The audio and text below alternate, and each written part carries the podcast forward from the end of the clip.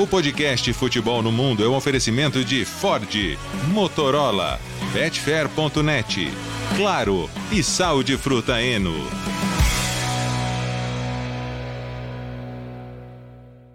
Alô Brasil, olá para você que é fã de esportes, podcast Futebol no Mundo 252 está no ar.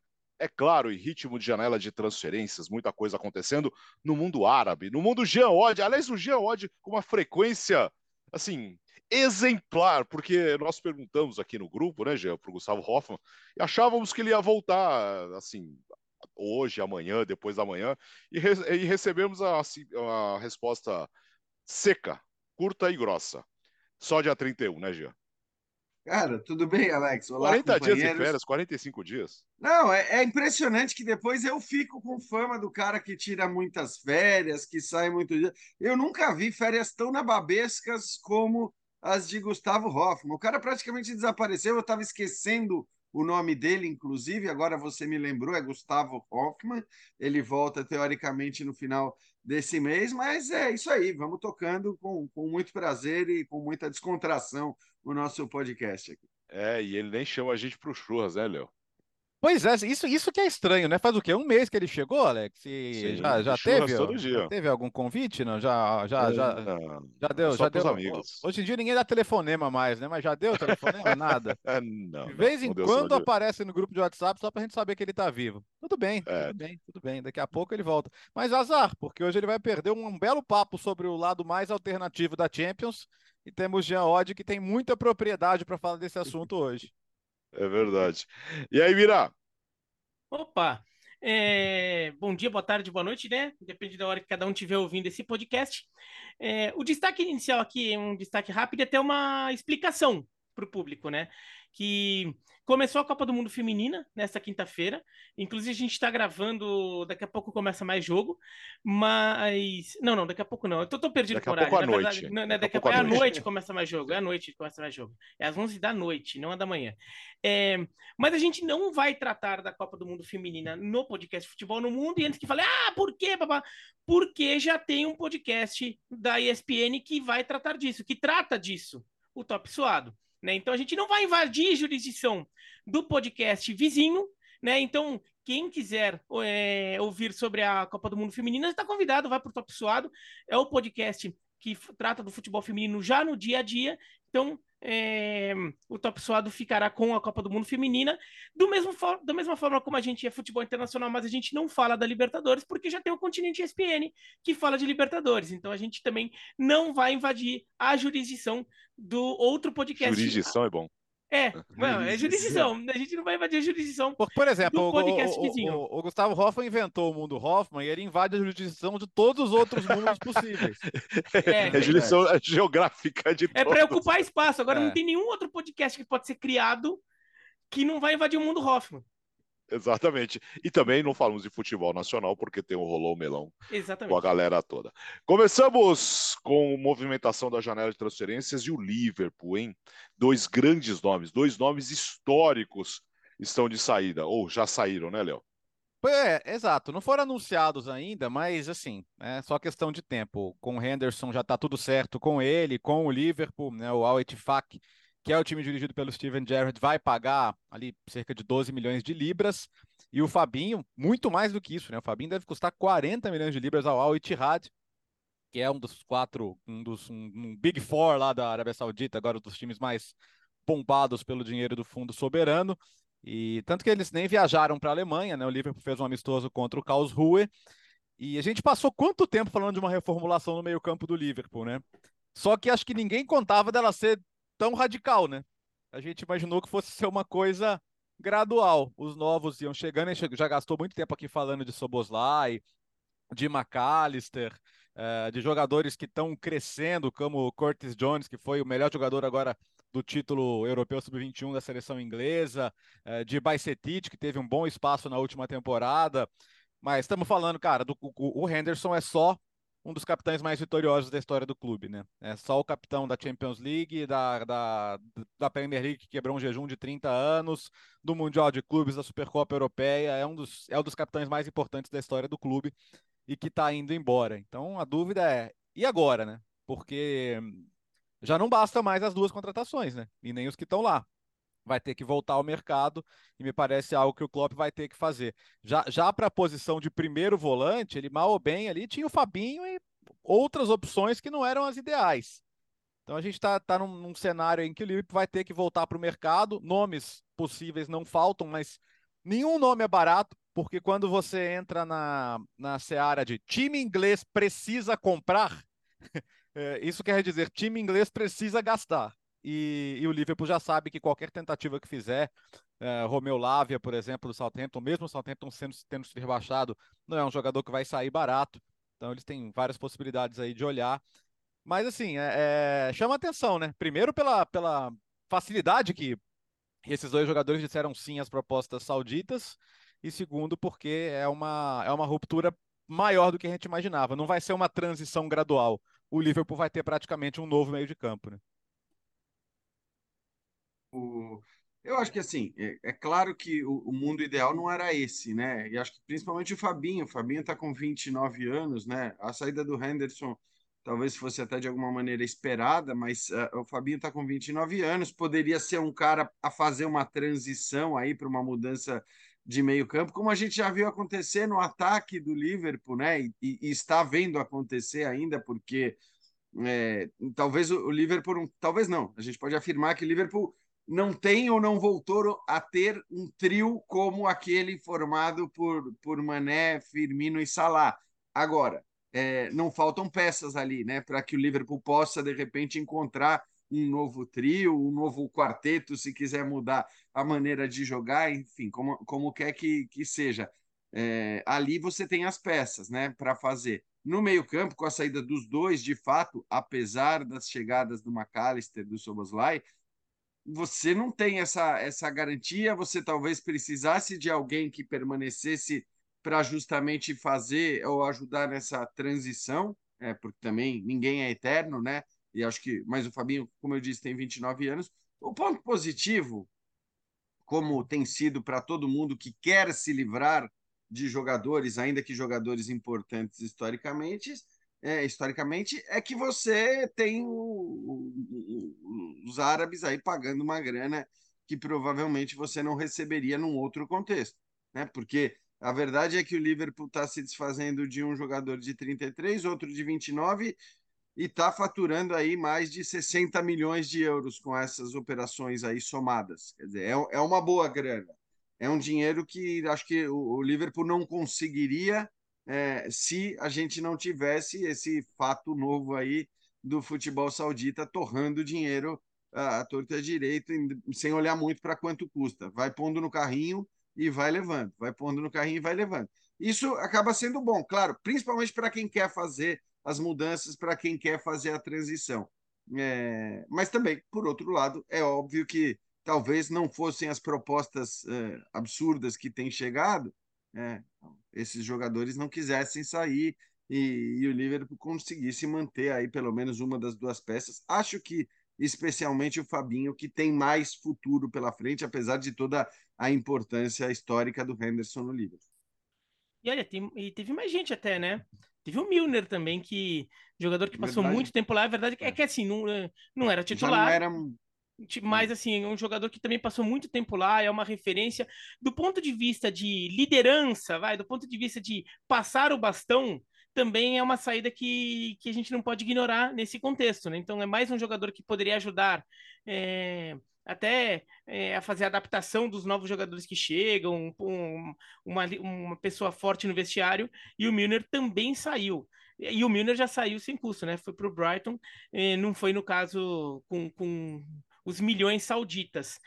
Agora, eu até vejo um, um, um apesar de, de, de, ser muito radical e de alguma forma é, ser ruim para os novatos não ter também algumas das referências ali, ou não ter mais referências ali para ter essa adaptação, para ter uma transição mais suave do Liverpool dos últimos anos para o Liverpool dos próximos anos, mas eu vejo também um, um sentido em, em, isso acontecer agora. É uma temporada que o Liverpool não tem Champions League, Então, não, assim, por mais que, uhum. ah, tudo bem, tem a Liga Europa, legal jogar para ganhar, tudo bem, vai tentar até jogar para ganhar, mas assim, a gente sabe que o, o, os ingleses não vão se matar por causa disso também. Eles não vão mudar planejamento de temporada por causa de Liga Europa. E não vão fazer é, o planejamento pensando em Liga Europa. Se o Liverpool é, eventualmente precisar ou quiser, ou é, ter algumas semanas livres, se for eliminado cedo, ele pode usar semana, algumas semanas a mais de calendário é, vai ter um, é, pode se colocar como um time de calendário um pouquinho mais light assim, do que os times da, da Champions League. Então, é, eu não duvido que o, que o Liverpool aproveite um pouco é, uma, uma, temporada que, que vai ser uma temporada para voltar a brigar pelo G4 né, no, no campeonato inglês, mas com menos responsabilidade de Champions League, com jogos menos pesados nas datas europeias. E com isso consiga fazer essa adaptação um, acelerar um pouco, né? Tendo mais tempo de treinar com esse novo time. Mas, de fato, se fica olhando assim, esse Liverpool fala com tanta mudança, será que já neste primeiro ano consegue voltar tão rápido a ser aquele time super competitivo? Porque os times do Klopp, o próprio Klopp admite, e o primeiro o trabalho dele quando ele chegou ao Liverpool foi assim, não é do dia para noite que você implementa toda aquela intensidade de futebol, é, todo, toda aquela dinâmica, aquele dinamismo também funcionar de uma hora para outra. Talvez seja de novo um ano do Liverpool ficar rondando ali a zona de Champions, mas não necessariamente ser um favorito a ficar nela. É, é, e nós estamos há 20 dias de começar o campeonato, né? É, e, e, assim, é. por exemplo, quando a gente fala em, em substituto, uh, o Lavia, o Sargento quer 50 milhões de libras. Aí quando você chega no Crystal Palace, ó, quero do Correr. O cara já vai partir desse valor. Então, não é, não, não é que você vai conseguir, ah, pega os 40 milhões do Fabinho e os 50 milhões do, e os, os, os 12 milhões do Henderson, sei lá, pega esse dinheiro e já compra o outro. Talvez não dê, né? Talvez não, você não consiga, talvez você tenha que gastar até mais. Você pode trazer um jogador de outra liga, talvez, pensando numa adaptação, sei lá, é, o Rabat, que é um jogador que a Fiorentina já sabe que provavelmente vai vender, mas você não tem a garantia de que vai se adaptar rapidamente. Não é, não é fácil. A real é que o Liverpool, pelo que a gente tem visto, no, a gente viu no amistoso contra o Karlsruhe, vai insistir naquela coisa do, do, do lateral que vem para o meio campo, né? Como foi o Arnold na última temporada. Contra o Karlsruhe, até o Arnold foi o volante e, e jogou o outro lateral, voltando do, do, do Bolton, para fazer aí essa, essa função. Mas o Liverpool vai ser o time que vai atacar com 3-2-2-3. Então, isso, isso ficou da última temporada e o jogador que vai chegar como reforço vai ter que se encaixar é, é um pouco nessa ideia. Né? E acho que de resto ele pode contar com a versatilidade, né? Por exemplo, o Soboslai no amistoso jogou de meia esquerda, meia direita. O McAllister é um jogador que você sabe que você vai jogar com um quadrado no meio campo, ele joga em qualquer posição do quadrado. Acho que gente, do quadrado quadrado a gente vai falar daqui a pouco. pois é. do, do, do, quadrado de meio campo, acho que você tem a vantagem de que esses dois jogadores que chegaram, você consegue usá-los em mais de uma posição, né? Mas eu não enxergo ainda esse, um time pronto. Pronto não, mas não, não enxergo um time até agora, né? E, de novo, nós, nós estamos há 20 dias de começar o campeonato, né? E só um parênteses, é, já, eu... rapidinho, o, o Cody Gakpo chegou a jogar de meia esquerda também, né? É um jogador que, que é um desses polivalentes também, né? Que pode jogar perto, pode jogar por dentro e pode jogar de meia também. É, então, eu acho que assim, na verdade, a, a gente para mim não é que falte qualidade ao elenco, não é que a gente possa dizer. O problema é que a gente não sabe ainda como vai ser o encaixe desses dois, principalmente que chegaram para o meio, o McAllister e o Soboslai, é, onde exatamente eles vão querer jogar. A gente tem atacantes que, como eu disse, apesar do, do Liverpool ter contratado vários atacantes jovens nos últimos três, quatro mercados e atacantes que têm qualidade, a gente não, não, voltou a ter um trio como aquele trio histórico, a gente pode chamar, né, com o Firmino, com o Mané e com o Salah. Então, acho que as peças elas ainda estão buscando as suas melhores adaptações, os seus melhores encaixes. E é óbvio, né, Alex, que aí falando do que você está dizendo, para mim não é nem tanto uma questão de, puxa, o elenco é muito fraco. Não, o elenco não é fraco, você tem bons jogadores, mas é raro, é difícil, e as próprias experiências no ataque mostram isso. É raro que todo mundo chegue, se encaixe perfeitamente e você diga: nossa, esse time está pronto, hein? Agora deu certo, deu liga. Até acontece. A gente já viu acontecer, né? pode acontecer, mas não é o normal. Não é o normal todo mundo chegar e na primeira temporada ou na segunda temporada já já atingirem o seu patamar máximo. Por isso tudo, óbvio, que se a gente olha para o Liverpool, e aí nós estamos falando de um contexto de Premier League, que é um contexto absurdo, quer dizer, um contexto é, é, de, de times muito ricos que contratam mais do que o Liverpool contrata, que gastam mais do que o Liverpool em geral gasta, né? Então a gente vê o, o City indo buscando Guardiola agora, quer dizer, um dos zagueiros mais badalados, dos melhores zagueiros da última Copa do Mundo, e a gente está falando do City, que tem o nível que tem, que a gente viu na última temporada. Então, é, é óbvio que vai ser uma, uma temporada teoricamente difícil. Mas também eu pego o exemplo do Arsenal na temporada passada para dizer que pouca gente talvez imaginasse que esse fosse o concorrente do City até o final da temporada. As coisas no futebol elas são meio imprevisíveis. Quando você tem qualidade técnica, não é certo, não é dito que essa qualidade técnica vai toda é, florescer logo no, no, no, começo de um, de um trabalho, de uma reformulação. Pode acontecer, mas é menos provável. É, pois é. Nosso, muita gente cobrou, né, durante toda a temporada passada que chegou a hora do, do, do, do Liverpool fazer essa reformulação ou fazer uma transição. Então, chegou a hora e, eles estão fazendo, né? E, e Alex, ele, isso lembrando da questão do Henderson, tem, um, tem uma questão ali do de, de muita polêmica na ida dele para a Arábia Saudita, né? Porque é, é, um jogador que sempre teve um discurso é, bastante alinhado, por exemplo, com o movimento feminista, com, com certas ideias que não são muito compatíveis com a sociedade ou com, vai, ou com as regras do governo saudita de hoje. Né? Então, uma eventual ida dele à Arábia Saudita, que ainda não está sacramentada, né? mas está gerando muitas críticas desses movimentos na Inglaterra, porque o Henderson sempre foi visto como um apoiador e estaria aceitando jogar na Inglaterra. Então, isso aí também vai dar pano para manga. No, no, no, Ainda já está dando e vai continuar dando por um tempo. É, é, o, o dinheiro, né? Enfim. Uh, vamos para a Itália agora, Léo? Vamos! A gente falou muito de Lukaku segunda-feira, Alex, mas acabou que o personagem que mudou de lado foi outro, né? Foi o quadrado. Né? É, o quadrado já não, aconteceu muito rápido. Do nada ele acertou, já fez exames e já se apresentou e já está com a Inter contrato de um ano, depois de oito anos de Juventus, ser um dos jogadores mais simbólicos da, da Juventus, da remanescentes aí da era de hegemonia da Juventus no futebol italiano, do time que chegou a duas finais de Champions. E, e ele se vai, né? Ele se vai e vai para o outro lado. E hoje em dia a rivalidade Juventus e Inter né, é uma rivalidade pesada, sentida, e não é que ele foi recebido de braços abertos, não, né? Tinha faixa de protesto. Uh, sabe que a torcida da Inter tinha ensaiado um protesto Aí eles exigiram da diretoria que deixasse terem uma conversinha com ele na chegada. A diretoria deu ok para isso. Então, a, a, alguns dos protestos só se acalmaram porque, porque esses torcedores, os ultras, teriam acesso a ele.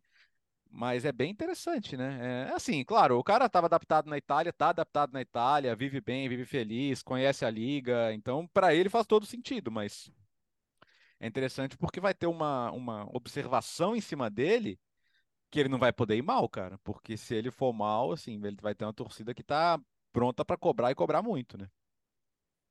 Tem uma faixa até, né, Léo?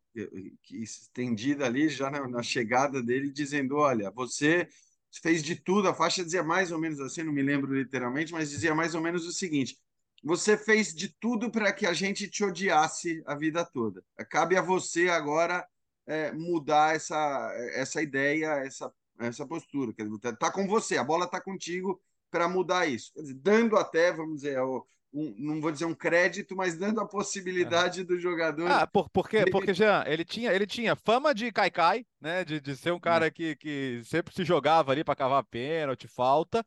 E no, naquele polêmico clássico da, da, do derby da, da Copa Itália, o que teve as ofensas racistas pro Lukaku, ele deu um murro na cara do Andanovic, do capitão da Inter. Exatamente. Ele pegou três jogos de gancho. É. O que mostra é, que ele é meio aquela... louco também, né? Porque Exato. o Nanovic é grande. É. é.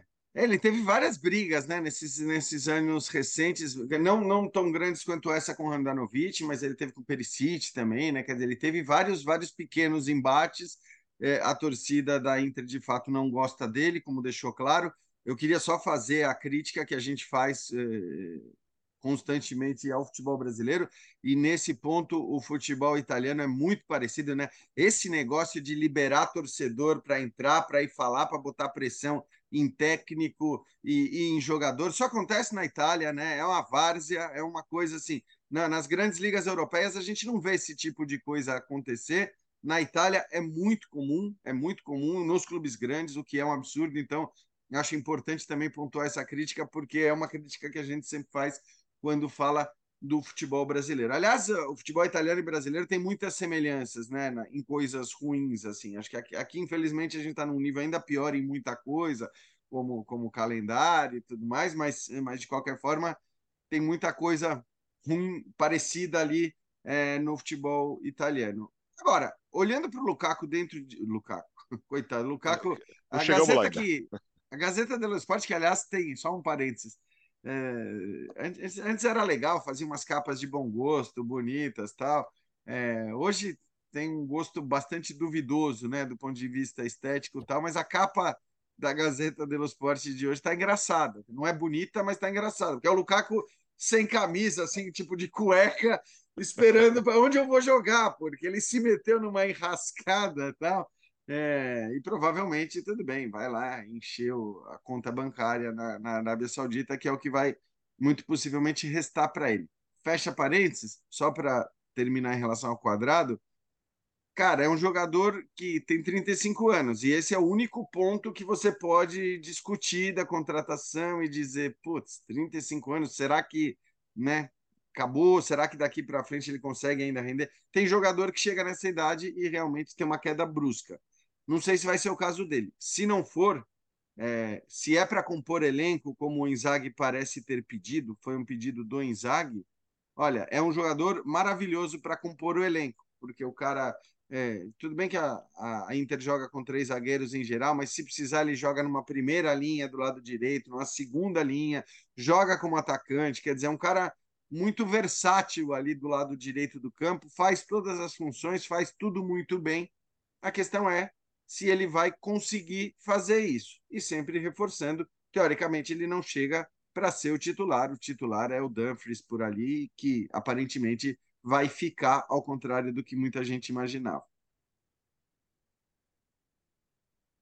Pode É, o, a contratação é interessante do ponto de vista técnico, mas tem todas essas questões extra-campo ali de aceitação com a torcida. É, é um jogador útil. É, é um jogador que, que na Juventus, é, acho que ele teve o seu melhor momento. É, ele chegou a jogar no Chelsea também, né, antes de ir para a Juventus, mas acho que no, na Juventus foi um, jogador, foi um clube que ele realmente se estabeleceu e e é um jogador muito versátil, né, pelo lado direito, ele pode ser tanto lateral quanto meia quanto atacante, né, pelo, pelo lado direito, né? Qualquer, qualquer situação que a Inter precisou de alguém pelo lado direito, fazendo alguma coisa lado direito, pode botar o, o quadrado durante o jogo que, que ele encaixa. Então, ele é um jogador que, para composição de elenco, é muito interessante, de fato. Ele, acho que ele já não tem nem mais qualidade, nem mais físico suficiente para ser o titular. Ele não vai dar a explosão que o Dumfries dá, mas é, tecnicamente é justificável. Agora, tem toda essa questão do, da aceitação da torcida, que já talvez tenha ficado até um pouco mais inflamada que o normal por causa da questão do Lukaku. Ele já ficou com, né? Porque aqui, porque foi colado, foi uma notícia colou na outra. Não que uma tenha a é. ver com a outra, mas uma notícia colou na outra. Então, o torcedor da Inter, que já ficou inflamado com a Juventus tentando puxar o tapete da, da Inter na questão do Lukaku, daí vem um cara da Juventus para jogar lá, ah, né? Daí é... Muita a, gente já atrelou, né? O, você já tava de mau humor, né? Você já tava de mau humor, não pegou. Às vezes é, a notícia ruim você dá quando a galera tá de bom humor, né? Você não dá quando tá de mau humor. Você deu quando tá de mau humor, aí não, não, vai ser mais difícil mesmo é, aceitar a dose. Mas vamos ver como, como o quadrado. Agora, eu tem uma coisa que eu acho que o quadrado pode se, enquadrar. É, pode se enquadrar. É. é. foi sem querer, foi sem querer. É, no, no, no esquema da Inter. Ele é um jogador que, que se entrega muito pelo time dele. Ele é um jogador que, vai, para usar um, uma coisa super batida, veste a camisa, vai. Né? Ele é um jogador que, é, que, que se entrega muito. Ele é um jogador que vai, é, é, muito irritante quando o, time, o jogador do time adversário fica fazendo catimba, sei lá o que, essas... quando é o jogador do seu time, torcedor adora. porque é um jogador que, que tá se matando, tá, tá buscando de todas as formas, até as formas que muitas vezes, vezes condenáveis e muitas vezes que ele se expõe, é, ou ele fica vulnerável a críticas, torcedor gosta de jogador assim, quando, o seu, quando é jogador do seu time. Né? Então, se, se o quadrado fizer isso, eu acho que o torcedor da Inter vai acabar se, se deixando eh, se conquistando. Falar, não, ele fazia isso na, na Juventus, mas fez aqui, fez igual. É porque é o jeito dele, ele é competitivo e a gente gosta disso. Então, acho que tem uma chance, mas vai depender dele entregar boas atuações. E ele não vai ter tantas, né? Vai ser tudo em dose né, pingadinha ali, como um jogador de opção. É, então, talvez demore um tempo, mas eu não duvido que ele acabe encontrando um espaço lá na Inter e a torcida acabe aceitando ele. É, ainda falando é. na Itália, eu convido a você, fã de esportes, ver a camisa nova do Milan, viu? A camisa Nossa. 2. Fala, Gino. É. É, e a da Roma também, né? Não é por nada. A da não, Roma é um é. negócio. Até a, a da o... Roma é uma coisa espetacular também. Não, o, o Verona tá camisa nova também, tá? Olhem a do Verona também. Não, Mas olha, a, a, da Roma. A camisa... Ah, então já que tá todo mundo olhando, olhem a do, a do as, as duas do Bolonha estão espetaculares também. Ah, né? sim, eu vi, eu vi. Mas, eu, mas eu, é. sim, olha, é engraçado. Fala, fala. Você fala assim, cara, que as camisa, a camisa nova da Roma vermelha titular é daquelas ali que é para é botar sim. em ranking das melhores de todos os tempos. Exato. É nesse é um espetáculo. É nesse é um Por isso que eu tive que falar aqui, não é clubismo, ah. é de verdade Imagina, mesmo, jamais. é unânime. Eu não vi. Essa é uma camisa que eu não vi ninguém falando, é, não, mais ou não menos. Não tem como falar mal. É uma coisa maravilhosa. É, Agora, é, mas tem um outro né? que reclama do escudo, né? É? Tem um outro que reclama do escudo, né? Cara, Ainda eu acho pra, né? demais né? o. Eu adoro a, a Lobinha, Lobinha também, ali. cara. Eu adoro a Lobinha, eu acho que a Lobinha devia ser mais usada de fato, então eu não posso reclamar do escudo, porque eu sempre. Eu também estava olhando aqui, Bira, mas eu tô sem. Eu, eu tenho um boné. Eu tenho um boné da Loba. Eu tenho um boné. Tá querendo ah, esse boné tá, tá é, fácil. É, então, um boné, boné é legal também. Mas é, é engraçado que, na verdade, né, só rapidinho, os times italianos estão comemorando mais camisa mesmo do que mercado nessa, nessa temporada. Foi, eu estava brincando com o Léo ontem, né? Acaba a temporada de uma maneira muito é, muito especial, acho que, para o futebol italiano, apesar das derrotas nas finais continentais, e foram todas derrotas muito por pouco, né? Tanto até mesmo a da Inter contra o City e tudo mais. Então, acaba a temporada não vou dizer que tem nenhuma torcida muito triste ou deprimida, não, né? O Napoli, obviamente, vibrando com o título italiano, a da Lazio vibrando com a vaga na, na Champions, é, da Roma aplaudindo seu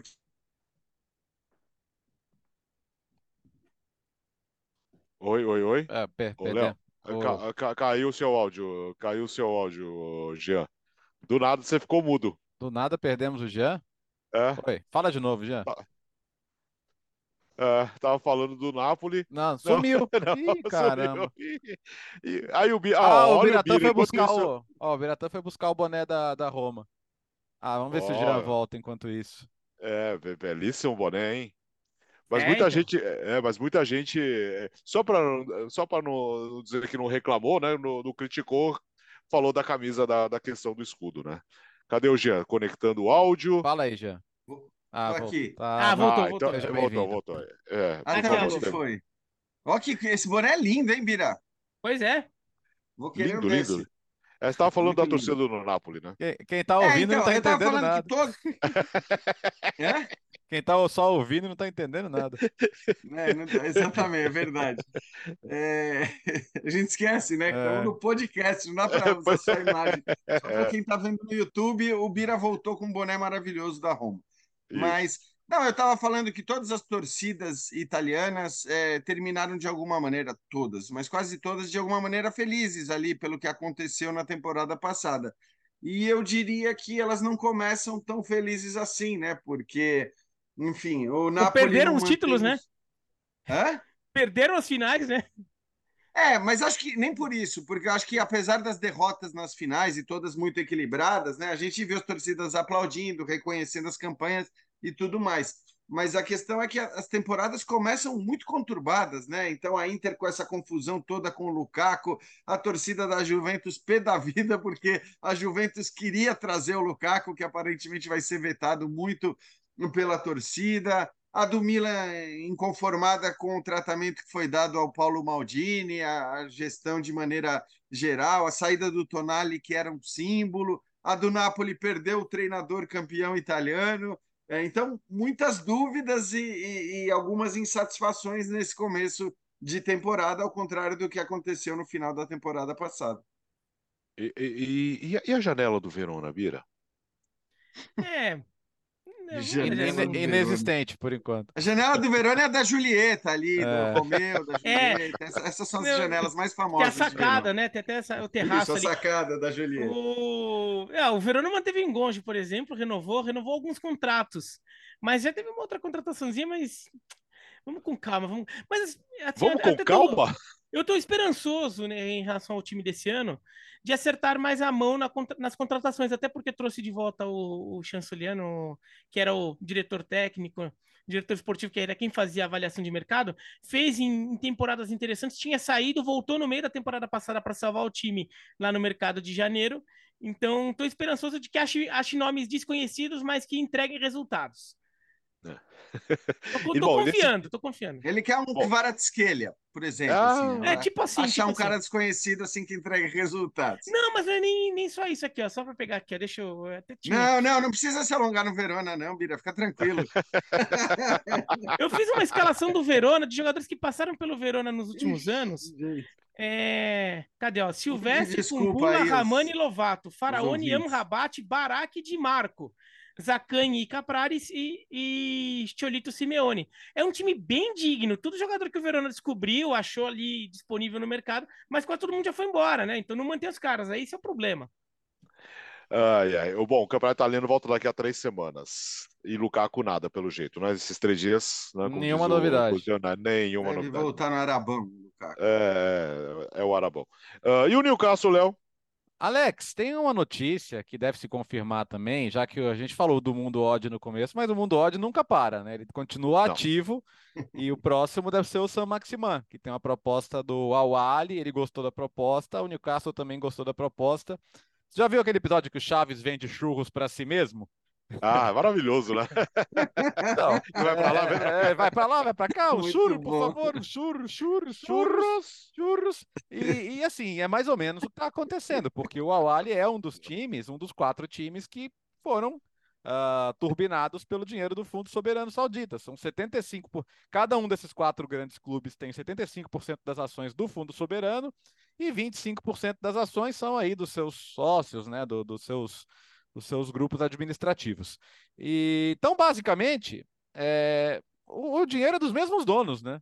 Só que ele está indo para o Newcastle e o, esse, esse dinheiro para o Newcastle é bom para o Newcastle se enquadrar das normas do fair play financeiro, né? O Newcastle é um time que a gente sabe que ah, tem todo o dinheiro do mundo, mas se na Arábia Saudita eles podem gastar todo o dinheiro do mundo, na liga inglesa, dentro da UEFA, você precisa arrecadar.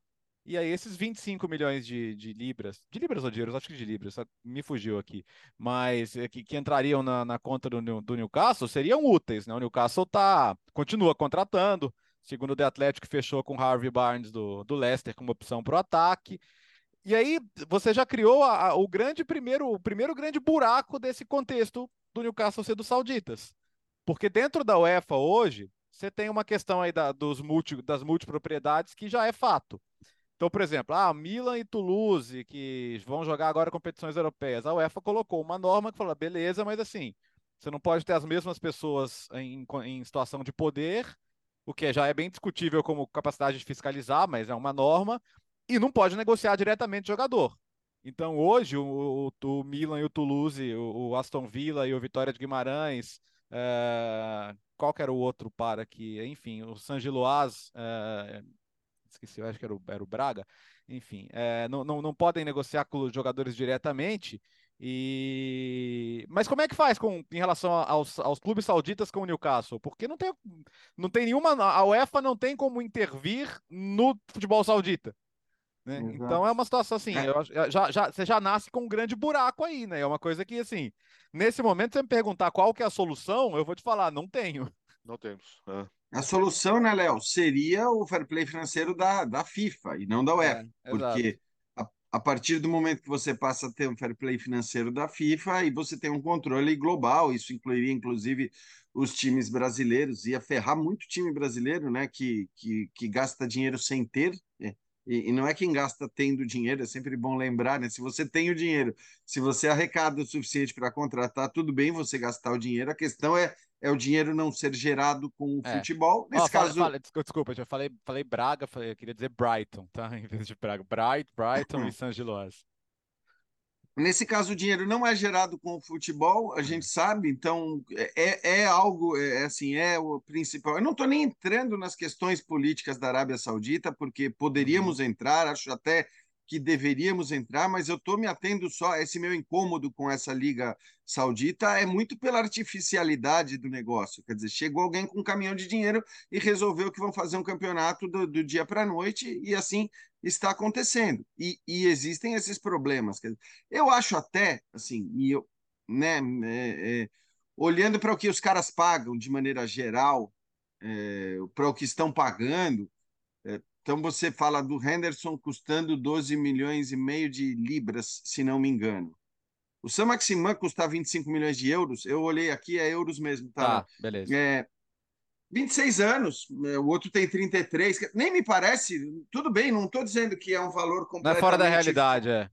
Exato. Não é um. Se tivessem pagando 60 milhões de euros no Sam Maximan, é, eu ia falar, cara, tá, tá muito claro querendo, estão muito claramente querendo burlar uma, um, o regulamento do, do fair play financeiro. O, o, Newcastle, assim, tem uma injeção de dinheiro enorme, é, que não é compatível com a venda desse jogador e tal. 25 milhões de euros, sinceramente, eu não consigo olhar e dizer que é o que está acontecendo nesse caso específico.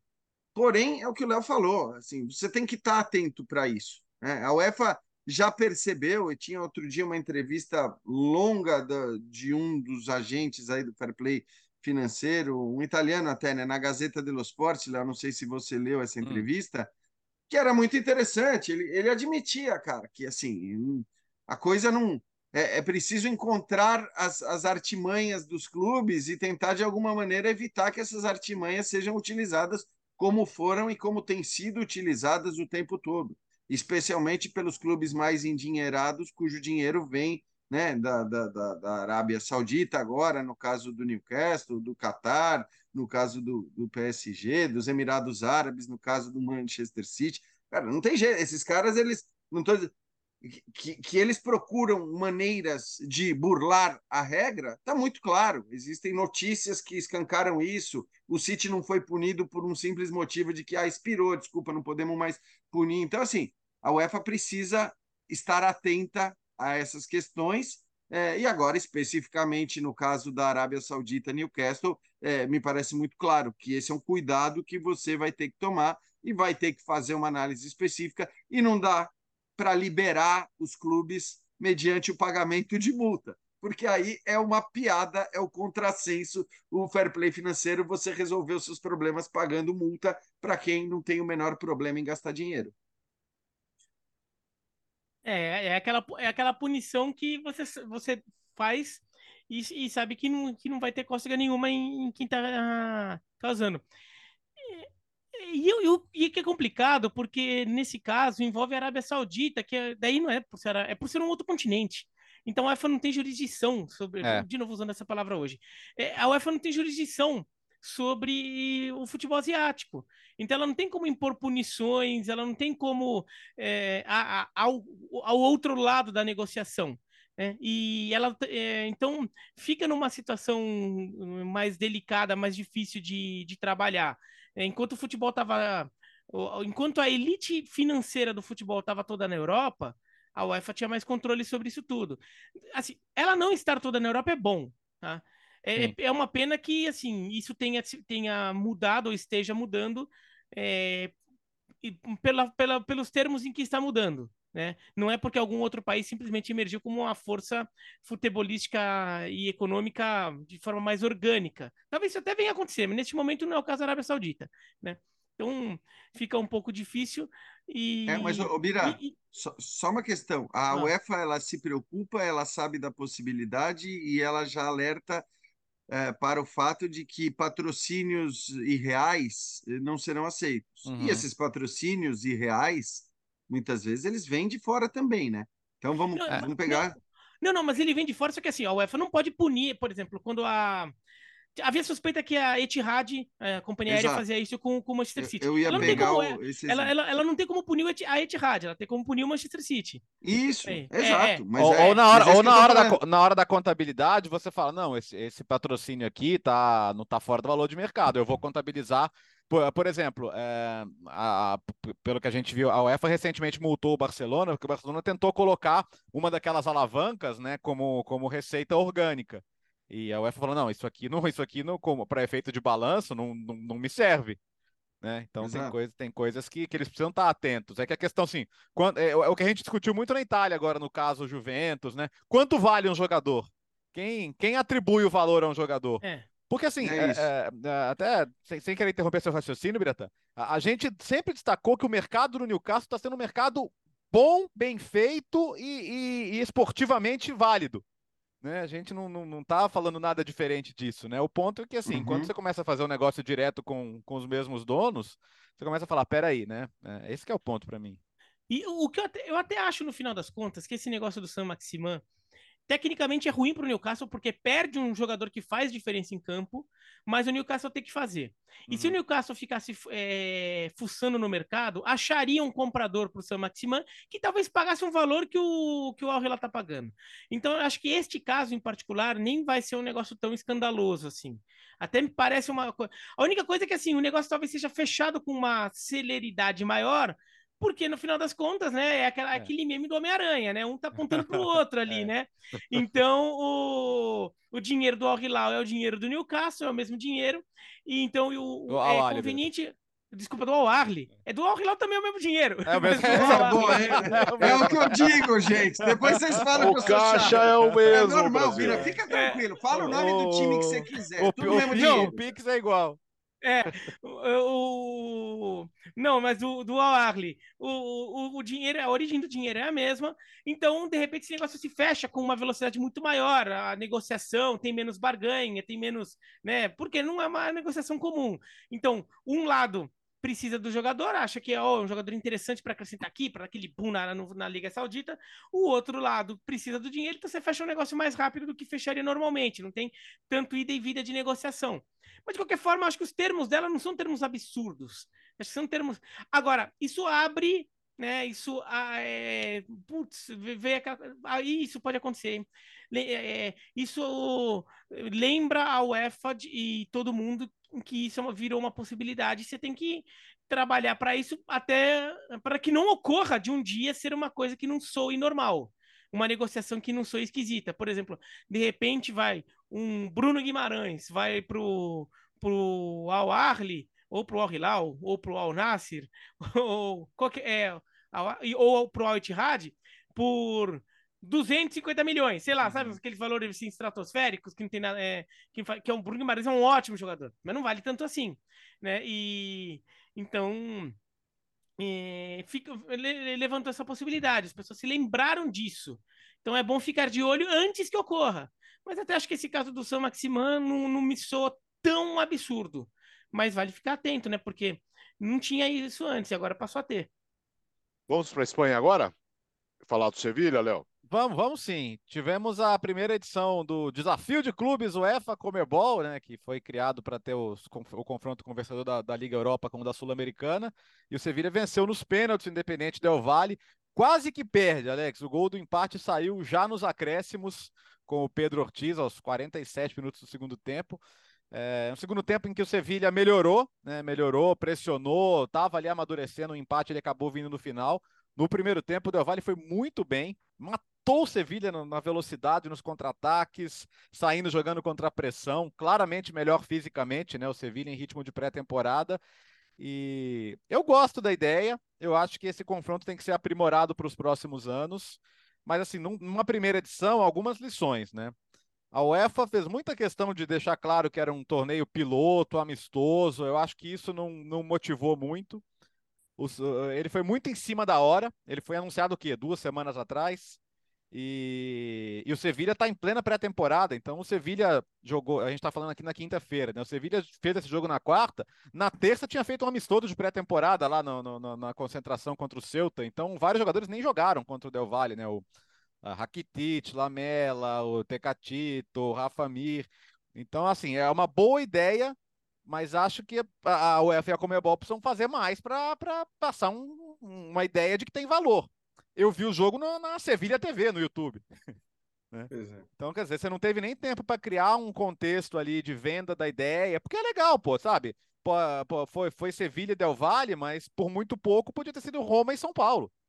Né? Entendeu? É, não é para puxar o saco do Jean, não, mas poderia ter sido. muito pouco é, mesmo. É, por muito pouco, não. Por, menos por, por, parte da Roma, né? Porque o Del Valle ganhou bem, bem ganhado do, do São Paulo. Sim, mas, assim, verdade. Assim, e, e, assim, pô, você viu, a colônia equatoriana, tinha, tinha, tinha uma galerinha legal lá, não tava cheio de equatorianos, mas você viu que tinha algumas, sei lá, dezenas ou centenas lá.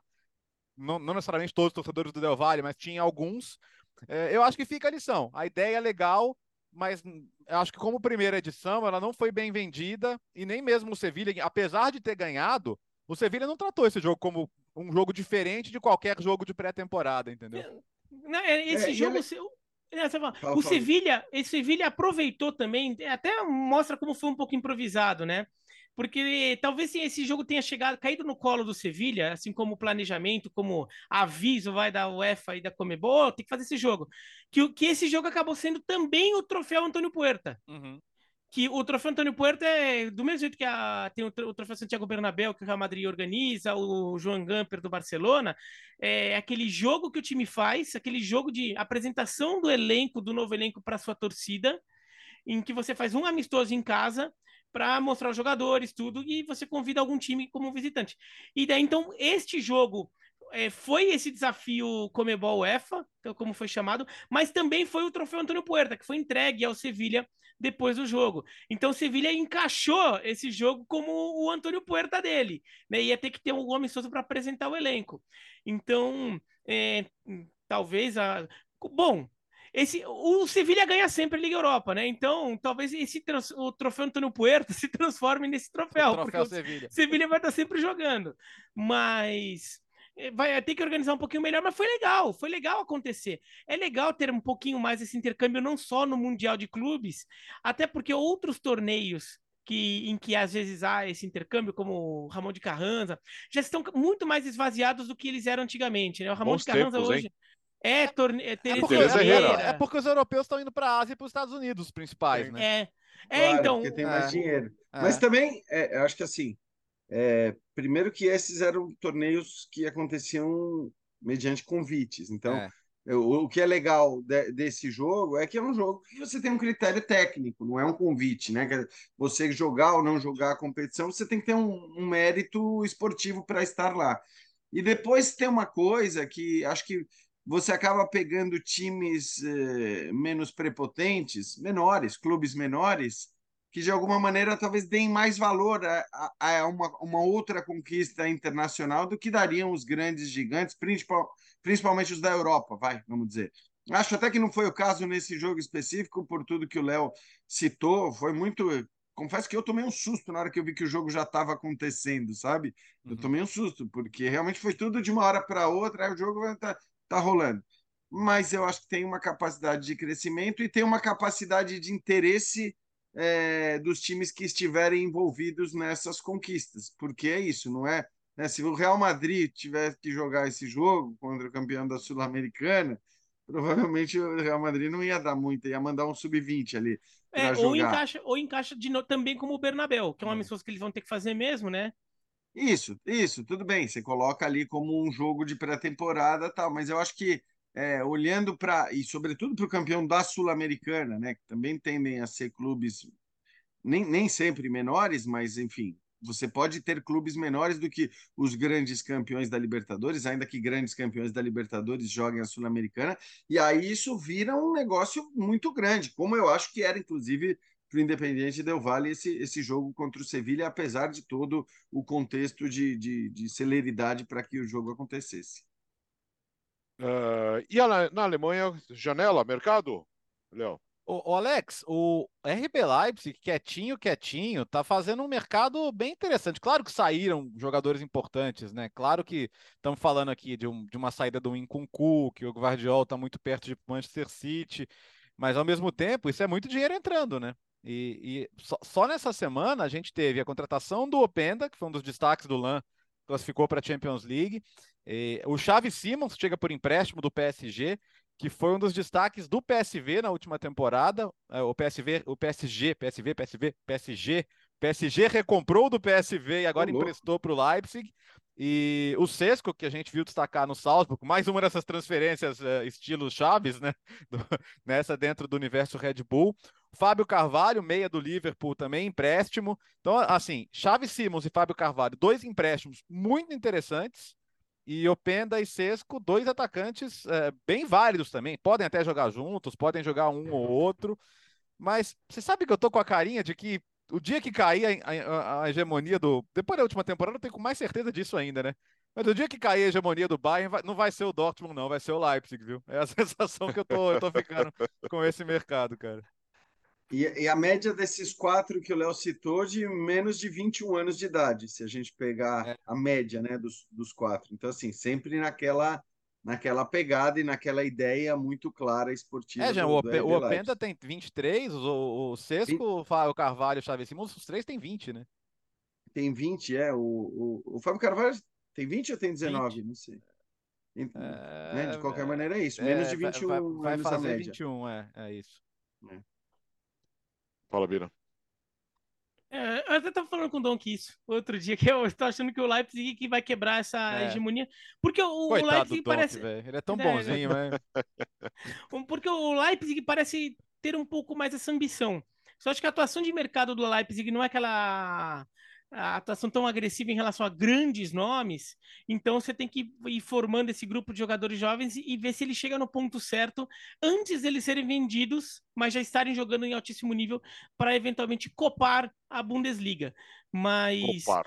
Copar. É, mas parece o time que que trabalha mais para isso. O Dortmund agora, por exemplo, bateu na trave na última temporada e já perdeu o Bellingham, por exemplo, porque faz parte do ciclo de mercado do, do, do Dortmund e, e não está repondo do mesmo nível. Vai repor com jogadores que achar e se de repente algum se desenvolver nesse nível, beleza. Mas vai levar um tempo também. Então, é, mas assim, tá cheirando aquele campeonato que vai ter que ficar fazendo a pergunta pro Gustavo Hoffman de novo por um tempo. claro, né? Aliás, não pode, isso não pode faltar, né? Ah, é tanto que ele tirou férias nesse momento, só porque ele não pode responder essa pergunta, porque nesse momento não temos um campeonato na Alemanha, porque é. não começou ainda. Ó, oh, se, se, somar, se, se, vender mesmo o Guardiol, somando em Concu, Soboslai e Guardiol, você vai para mais de 200 milhões de euros em três jogadores, né? Então, é, é. é realmente é um clube que sabe valorizar os seus ativos. É, escuta, hora, chegou a hora. Não, não é o ah, do Hoffman, mas não é, é. mas é, mas é o mundo odd, mas o mundo odd ele se caracterizou pelo mundo árabe, né? Para quem está nos vendo, está nos ouvindo, o Jean Odd está mostrando. O que, que é isso? É um livro? O que, que é? É um, é um, é um guia Olha. das Ilhas Faroe. Em italiano. o que eu consegui achar foi em italiano, tá? Mas vamos falar das Ilhas Faroe, então vamos lá. Então manda, Léo. O Alex, é, essa semana tivemos o, a, o desfecho da primeira fase de classificação da Champions League. Tem aquela pré-classificação, né? Que são os últimos quatro países do ranking, passa um, e aí você tem a primeira fase de classificação. No geral, a gente pode falar que deu muito a lógica. Mesmo semana passada, lembra que a gente falou do Balcani, do Kosovo, que tinha ganhado o Ludogorets, o Ludogorets atropelou na volta 4 a 0 4 a 2 no agregado, passou. É, Slovan Bratislava passou também. O Bate Borisov, que é um time muito tradicional de Champions League, também passou. É, o Karabag também, que tem muitas participações internacionais, passou. Agora, a semana passada a gente destacou que o, o glorioso Klaxvik tinha empatado 0 a 0 em casa com o tradicionalíssimo Ferencváros da Hungria. E que já era um resultado marcante, porque o Ferencváros, puxa, é um clube histórico do futebol mundial. O futebol húngaro tem o seu papel na, na construção da história do futebol. E os caras foram lá na Hungria, em Budapeste, e meteram 3 a 0 com três gols no primeiro tempo. Então, assim, é o grande resultado da história do futebol de clubes das Ilhas Faro. É, os caras estão enlouquecidos. O, o goleiro do, do, do Klaksvik, que é um cara que tinha se aposentado, esse ano estava jogando de zagueiro na quinta divisão da Noruega, só porque ele gosta de jogar bola mesmo. Foi contratado em cima da hora e não tomou gol nos dois jogos. Então são essas histórias. E Klaksvik, como você sabe, recebeu recentemente a visita de Jean Odd. Então eu tô, eu tô, eu tô muito curioso para saber assim, o que tem em Klaksvik para ter um time classificado para a segunda fase de classificação da Champions, cara. Cara, é impressionante, sério, Léo, porque assim, eu já me surpreendi com todo o feito da seleção da Islândia nos últimos anos e tudo mais, né? É, porque não é normal um país de, de 200 mil habitantes fazer o que a Islândia fez e, de alguma maneira, tem feito. No caso das Ilhas Faroe, é uma coisa assim muito reduzida em relação à própria Islândia. Nós estamos falando de um país de 50 mil habitantes. O país, o país tem mais ovelha do que gente lá. É, é, depois, assim, em Klaxvik especificamente, eu passei por Klaxvik justamente para pegar uma balsa que levava a uma ilha, não é, é não é perto da, da capital, quer dizer, lá para o Nordeste, você tem que andar de carro, passar por vários túneis submarinos para conseguir chegar ali. É uma cidade de menos de 5 mil habitantes. E assim, vocês lembram, né? Até fiz uma participação para o Futebol no Mundo aqui, é, lá das Ilhas Faroe, no, no, estádio da capital, vendo a seleção, né? Contra, agora nem lembro, acho que era contra Luxemburgo, se não me uhum. engano. Uhum. É, e, e assim, e, e, e me chamava é, atenção o quanto amador era aquilo ali, sabe? Um jogo da UEFA, um jogo de seleções, mas que coisa, né? Que a gente parecia que estava numa cidadezinha do interior aqui, de São Paulo e tudo mais. Era um negócio impressionante, né? E aí fico imaginando, cara, um time naquela cidade de menos de 5 mil habitantes, como que devem ser os treinos, como que deve ser a, a, a, lógica toda e os caras avançando contra o Ferencváros na Champions League. É muito maluco, né? E acho que para mim isso só só ressalta o quanto o futebol é mágico, o quanto o futebol é impressionante, o quanto o futebol é imprevisível e graças a Deus o quanto o futebol não depende única exclusivamente do dinheiro, ainda que, claro, o dinheiro faça muita diferença, como a gente tem visto nas últimas décadas, mas não é só isso, né? Talvez as histórias mais especiais, as histórias mais mágicas, sejam histórias como essa do, do Klaxvik. É, como que é a população de ovelha? Como que é, como que é a história? A população será de ovelha. Será, é, será, que elas cantam? Oh, oh, mas, isso, mas, mas isso não é. Mas na Nova Zelândia acho que também tem mais ovelha que gente, hein? Uhum. É, Aonde? É... Nova na Nova Zelândia. Zelândia. Acho que não. Mas quem fica contando isso, cara? Não, é porque a população de isso é um, é um folclore da, tá. das, das, Folclore não. É, eles vendem como verdadeiro, que tem mais ovelha do que pessoas. É, e é uma proporção grande até a mais para as ovelhas nas não, Ilhas Faroe. na, na, Nova Zelândia até achei aqui uma notícia que é. em 2022, pela primeira vez, a relação entre ovelhas e pessoas caiu para para menos de 5 para 1. Nossa, na Nova cara. Zelândia tem um Olha, quíntuplo de ovelha em relação a, gente. Eu fui, eu fui para Nova Zelândia o que há três anos, mais ou menos, também, né, para a parte mais isolada, e juro que eu não fiquei com essa impressão como eu fiquei nas Ilhas Faroe. Você o Alex de... não está se conformando com Já gosta de ovelha, ovelha por pessoa. É o mundo ovino de... Não é possível que a gente vai falar agora, está falando do público de ovelha. Não, mas então vamos, vamos falar de... senso lá para contar vai, isso. Só para vocês não sentirem a saudade do Gustavo Hoffman, como a gente falou de fases preliminares da Champions League, tem que ter alguma tirada histórica, geopolítica, qualquer coisa do tipo, né? Que a gente teve um confronto entre o Hamhun Spartans e o Maccabi Haifa de Israel, né? Foi 4 a 0 no jogo de ida para o Maccabi Haifa, o jogo em Malta, e depois 2 a 1 para o Maccabi Haifa, jogo em Haifa, e aí só sacramentou a classificação. Esse é um confronto raro de times envolvendo dois países que cujo os dois únicos países da UEFA cujo idioma não tem origem na Europa né? Porque o maltês e o hebreu são eh, idiomas afroasiáticos, são idiomas semitas. Porque pouca gente sabe, mas o maltês tem origem no árabe. E é a única língua semítica escrita no nosso alfabeto, no alfabeto romano. Então, Malta e Israel não têm idiomas com origem é, indo-europeia, ou, ou mesmo basco, que não é indo-europeu, mas também surgiu dentro da Europa. Não é o caso de Hamham Spartans e Maccabi Haifa.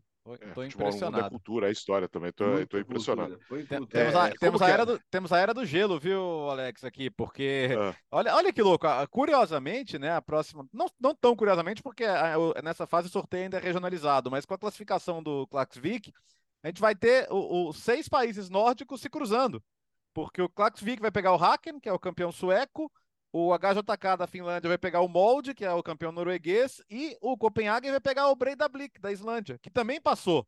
o Breidablik passou pelo Shamrock Rovers da Irlanda, né, ganhou os dois jogos, inclusive, e é a primeira vez que um time que começa naquela pré-qualificatória lá, porque ele foi sede daquela fase de classificação, ele chega a. ele passa a fase seguinte também. Então ele vai ter jogado 10 jogos de classificação lá, mesmo que caia para a Liga Europa, para a Conference, no final das contas. Então você vai ter. Você já garantiu aí pelo menos três times nórdicos, no mínimo, na fase de grupos da Conference.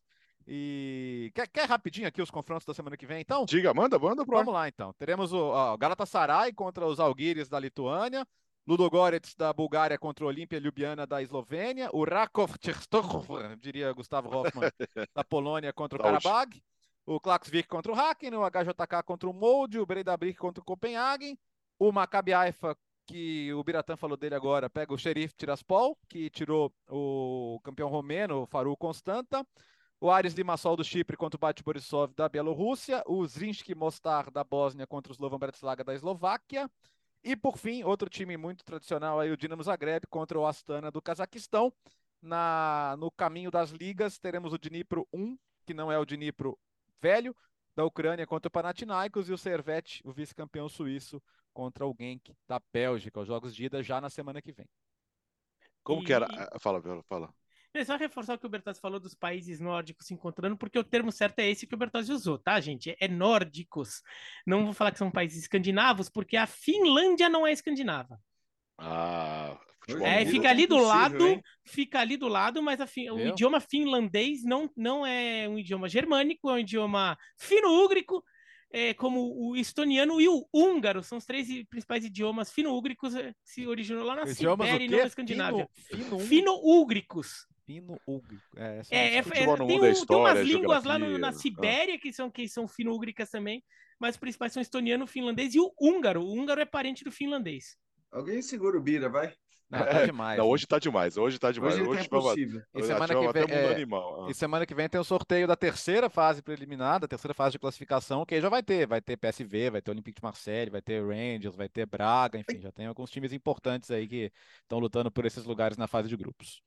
Como, como que é aquela música do Ovelha mesmo? Oh, oh, yeah, Oh, oh, yeah, yeah, yeah. yeah. Sem você Sem não você não viverei. Todo o amor desse mundo. Ah, O Bucks vocês cantam, Oh, oh. o Bucks vocês cantam tão mal que o, que o YouTube não vai reconhecer que teve música no vídeo. É isso, não vai, não vai ter problema. Mas não pode, o fazer, Ovelha não pode fazer nem cover. Não, então acho, acho que não identifica. É. Ô, ô, quem estava no BB Debate, no antigo BB Debate? Eu tava, quando eu o tava Ovelha nesse dia. tava, Eu né? tava, eu tava. O Ovelha professor Celso. Zelt deu show também no nosso Qual é a Música Improvisado. Sabe que depois do programa, eu, eu, ia- tinha o futebol no mundo, eu entrei no estúdio antes e dedicaram com o Ovelha. Eu falei, cara, eu preciso conversar com você. Hum. Por acaso você morava na rua tal, não sei o quê? Que é no extremo sul de São Paulo, né? Bem longe. Ele, sim, por quê? Eu falei assim, porque eu era seu vizinho. Por acaso você tinha um Corcel 2? Ele, sim, ganhei da gravadora, acho que Copacabana, porque vendi um milhão de discos. Ele, meu, quantos anos você tem? Eu falei assim, um pouco menos que você. Fantástico. no extremo sul de São Paulo, era o vizinho do Ovelha, no auge do Qual é a Música ali na década de 80, né? Ovelha, sei lá, Chacrinha, Barros de Alencar, tanta coisa, né? É do, é do nosso tempo, né, Gê? É, do nosso tempo. Aliás, indico para quem é do nosso tempo o documentário do Balão Mágico no Star Ah, Plus. É uma propaganda que eu faço com gosto, porque é divertido demais para quem viveu aquela, aquela época. Naquela época era, nossa, era bom, hein? Voltava da escola, pegava, pegava no o finalzinho só. Terminou o podcast Futebol no Mundo 252. Segunda-feira nós voltaremos. Tchau, Léo. Tchau, gente. Até segunda, ainda sem Gustavo Hoffman, né? É, pelo menos vamos ver se ele dá o Não sinal de vida, mais. né? É, não, é, não, não- parece que não quer. É, tchau, Bira. Bom, tchau, tchau. É, o problema é que se ele voltar, né, se ele aparecer, fizer uma aparição especial, vai ser no meio do churrasco, na praia, só pra fazer inveja, pra irritar a gente. Então deixa pra lá. Tchau, Jean. Valeu, valeu, amigos. Abraço, até segunda. Bom fim de semana. Segunda-feira nós estaremos de volta com o podcast Futebol no 253. Valeu. O podcast Futebol no Mundo é um oferecimento de Ford, Motorola, Betfair.net, Claro e Sal de Fruta Eno.